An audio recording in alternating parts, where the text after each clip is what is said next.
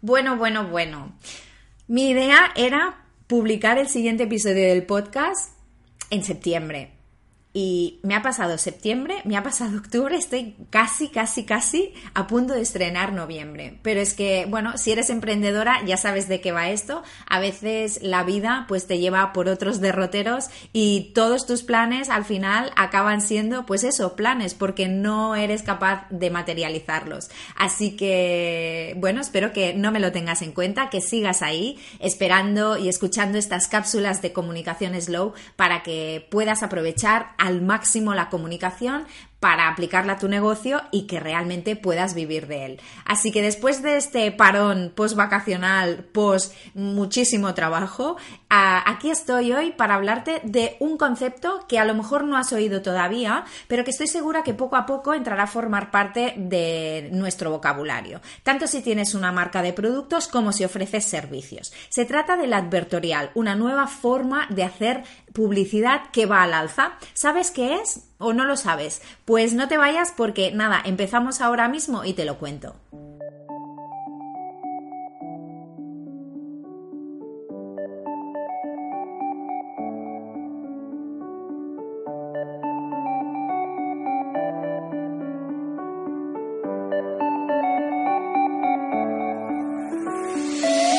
Bienvenida, tú también tienes una historia que contar. Soy Vanessa Carrasquilla y en este podcast comparto contigo tips y trucos sobre comunicación, porque quiero que dejes de sufrirla y empieces a disfrutarla. ¿Lista?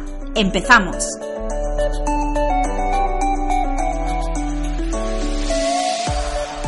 Pues sí, en este episodio número 30 hoy te quiero hablar del advertorial, este tipo de publicidad que cada vez empieza a sonarnos más y que estoy convencida que dentro de cuatro días estará ya en nuestro día a día y formará parte de nuestro día a día como emprendedoras porque me interesa explicarte qué es, para quién es y cuáles son las principales diferencias con la publicidad tradicional.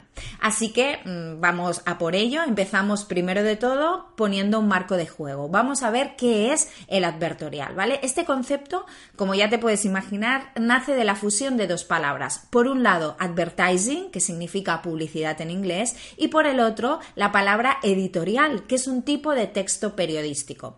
Actualmente esta palabra se utiliza sobre todo para identificar aquellos con contenidos patrocinados, es decir, publicitarios que alguien ha pagado para que salieran en un determinado medio de comunicación, ¿no? Y que una empresa o marca publica, pues eso, en la radio, en la televisión, en un periódico, en una revista, etcétera. Todo esto con qué objetivo? Pues el de conseguir llamar la atención del público, atraer tráfico de calidad a sus páginas web, a las de las empresas, a quien ha pagado esa publicidad, o también a mejorar su credibilidad o prestigio.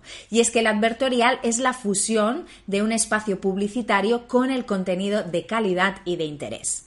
Pero a diferencia de la publicidad tradicional, la verdad es que el advertorial, y yo creo que de ahí su interés y de ahí que vaya cada vez a más, ¿no? El advertorial tiene un formato periodístico, es decir, bien puede ser una noticia, un reportaje o una entrevista. Así acostumbra tener pues los elementos básicos de una noticia, como pueden ser el titular, el subtítulo, la entradilla, etcétera, etcétera, y está generalmente redactado por un periodista que está especializado en branded content, ¿no? Y se puede identificar porque a menudo, pues si está en, en las páginas de un periódico o de una revista, vas a ver que tiene una maquetación diferente a la habitual, ¿no? A las otras páginas que, que hay en el periódico.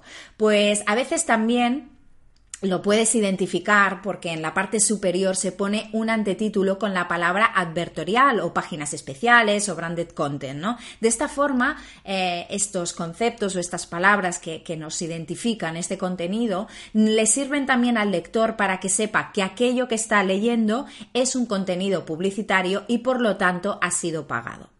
¿Y cuál es la principal diferencia entre el advertorial y la publicidad tradicional? Aunque los dos es verdad que son contenidos publicitarios y pagados, lo cierto es que el primero, el el advertorial está mucho, mucho, mucho más elaborado y para mí yo creo que es mucho más interesante, especialmente cuando tenemos proyectos como los nuestros, tan personales, etcétera, y con valores, ¿no? También. En el caso de la publicidad normal, lo que nos viene a la cabeza, pues, por ejemplo, son anuncios a toda página, ¿no? Em, donde pues sale, yo que sé, un producto o sale un, viaje o algo así, ¿no? Supongo, seguro que te lo imaginas, que te viene a la cabeza, ¿no? También hay en, la publicidad tradicional, en el caso de Internet encontramos los banners o incluso los pop-ups, ¿no? Serían algunos de los ejemplos de cómo se muestra esta publicidad actualmente. El advertorial, en cambio, va mucho más allá en el contenido, ¿no? Y como te explicaba, también en la forma. Así, mientras los primeros eh, los elabora el equipo comercial de un medio, ¿no? Cuando estamos hablando de publicidad, de esta página entera en un periódico, quien lo trabaja es el departamento comercial con el, departamento de fotografía, de diseño gráfico o de maquetación. En cambio, los advertoriales están redactados por periodistas que buscan un hecho noticiable que sea relevante o de interés para su público en este caso para el público del medio donde se va a publicar ese, ese advertorial. ¿no? La principal diferencia reside en el contenido que se explica, ya que con los advertoriales siempre, siempre, siempre, siempre se busca aportar valor. Este formato lo que hace es mejorar la percepción y también la atención que un lector, un oyente o un telespectador tiene ante este tipo de contenido. Y es que a pesar de saber que se trata de publicidad, el público pues mm, lo recibe muchísimo mejor ya que les aporta mucha más información que una publicidad de las habituales. Estoy convencida que tú misma eh, te has dado cuenta, ¿no? Y consumes de una forma diferente un artículo, aunque sea de publicidad, aunque sea branded content, que no una página em, con una fotografía de un perfume, por ejemplo, ¿no? En cambio, si te explican cómo ha sido hecho ese perfume, cómo se trabaja en los laboratorios que elaboran ese perfume, te va a interesar muchísimo más que no simplemente una fotografía con un eslogan, ¿verdad? Vale, ya tenemos claro qué es el advertorial, cuál es el formato más o menos que tiene y cuáles son las principales diferencias entre el advertorial y la publicidad tradicional. Vamos a ver ahora dónde podemos encontrar este tipo de contenidos. Generalmente están en formato escrito, ¿no? Como te decía, en los periódicos, etcétera, y todo esto. Em, también los encontrarás en revistas y en páginas web, pero también existe algún otro tipo de advertorial donde el formato audio, por ejemplo, un podcast, podría podría ser también un advertorial o el vídeo pueden ser también una solución. Eso siempre lo va a determinar la marca, es decir, o la empresa o el negocio que pone ese dinero y que decide en qué formato le interesa más mostrar aquello que quiere compartir con el público del medio donde ha decidido hacer ese advertorial. Pero bueno, que sepas que existen diferentes versiones que no siempre son escritas, aunque mayoritariamente sí, pero que al final todo los diferentes canales que tenemos a nuestra disposición siempre pueden eh, convertirse en un branded content, en un advertorial para una marca. Muy bien, ¿y para quién son ¿no? los advertoriales? Como se trata de contenido de pago, acostumbran a apostar por este tipo de formato las empresas, instituciones o bancos, ¿no? Que, que son los que tienen pues, realmente recursos para invertir. Su precio es bastante elevado y depende evidentemente de la tirada y del alcance que tiene el medio donde se va a publicar. ¿Son una buena opción para emprendedoras o marcas como nosotras, ¿no? Pequeñas, unipersonales? Pues depende, ¿no? Por eso antes de lanzarte a la publicidad pagada en medios, para mí hay que valorar tres elementos, ¿no? Te recomiendo que valores tres cosas. La primera es el país de donde te llega la propuesta, porque conozco varias marcas a las que les han contactado, por ejemplo, revistas femeninas internacionales de Inglaterra, por ejemplo, como Vogue, ¿no? Para hacer un advertorial de uno de sus productos en el especial de Navidad o del Día de la Mujer.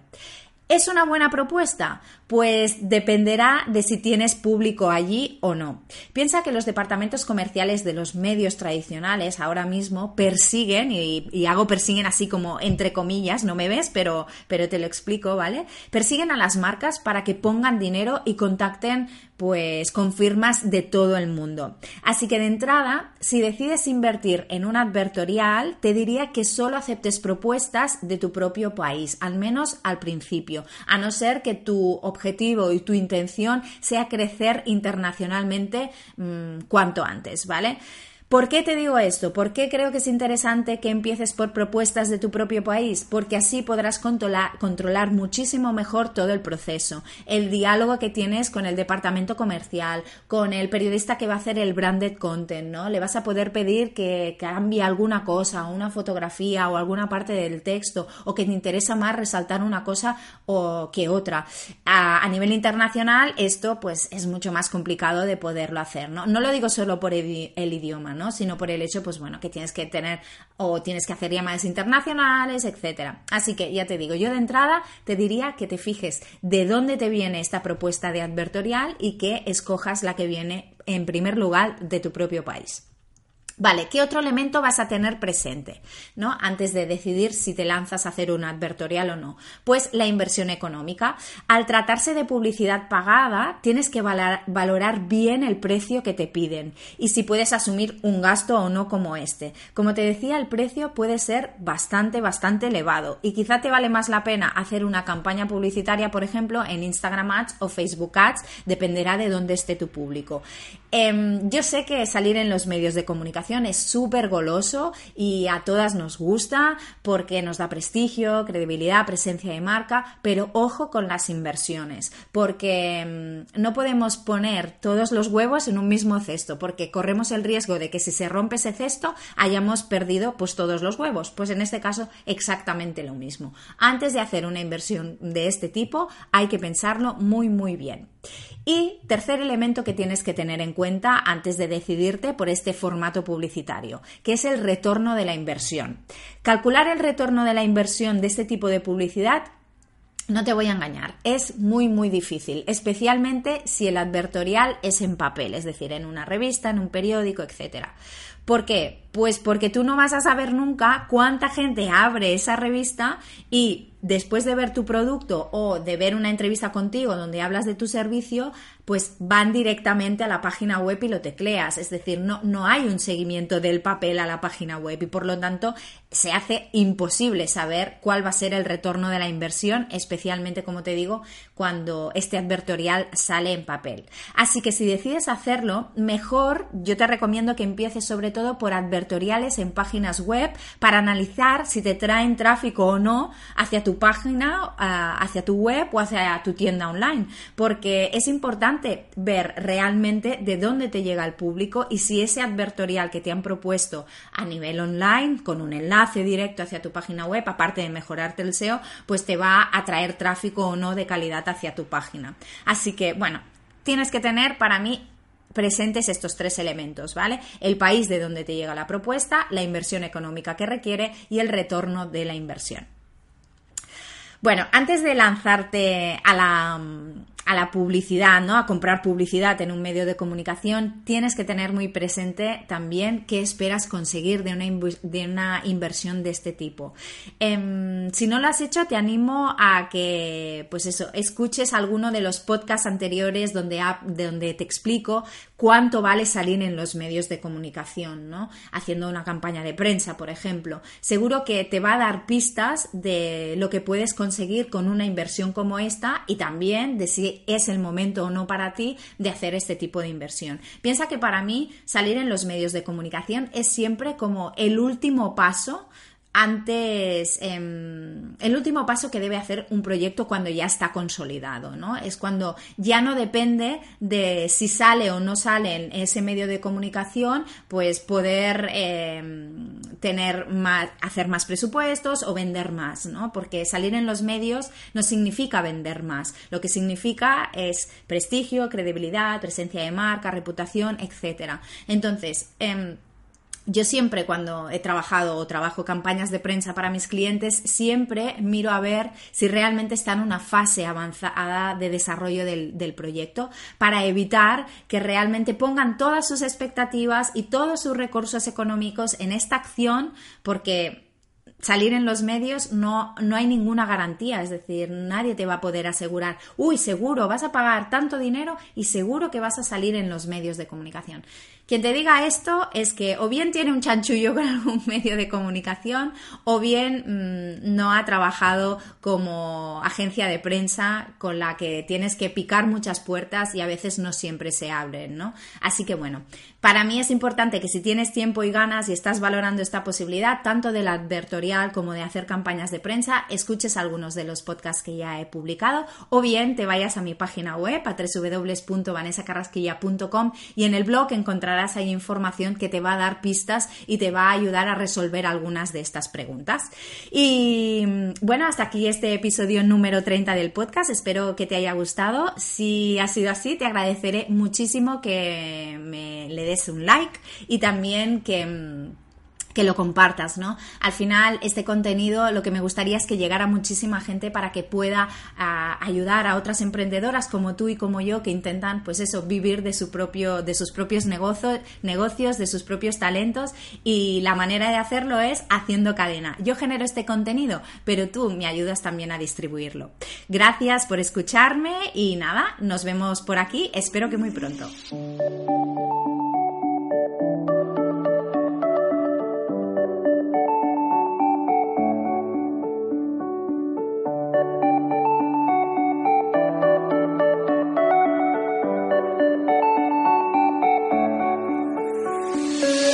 Si te ha gustado el podcast, no te olvides de suscribirte, comentarlo y compartirlo también para que más gente pueda disfrutar de la comunicación. Te espero con más contenidos en vanesacarrasquilla.com y en Instagram, porque no te olvides que tú también tienes una historia que contar y ha llegado el momento de empezar a hacerlo.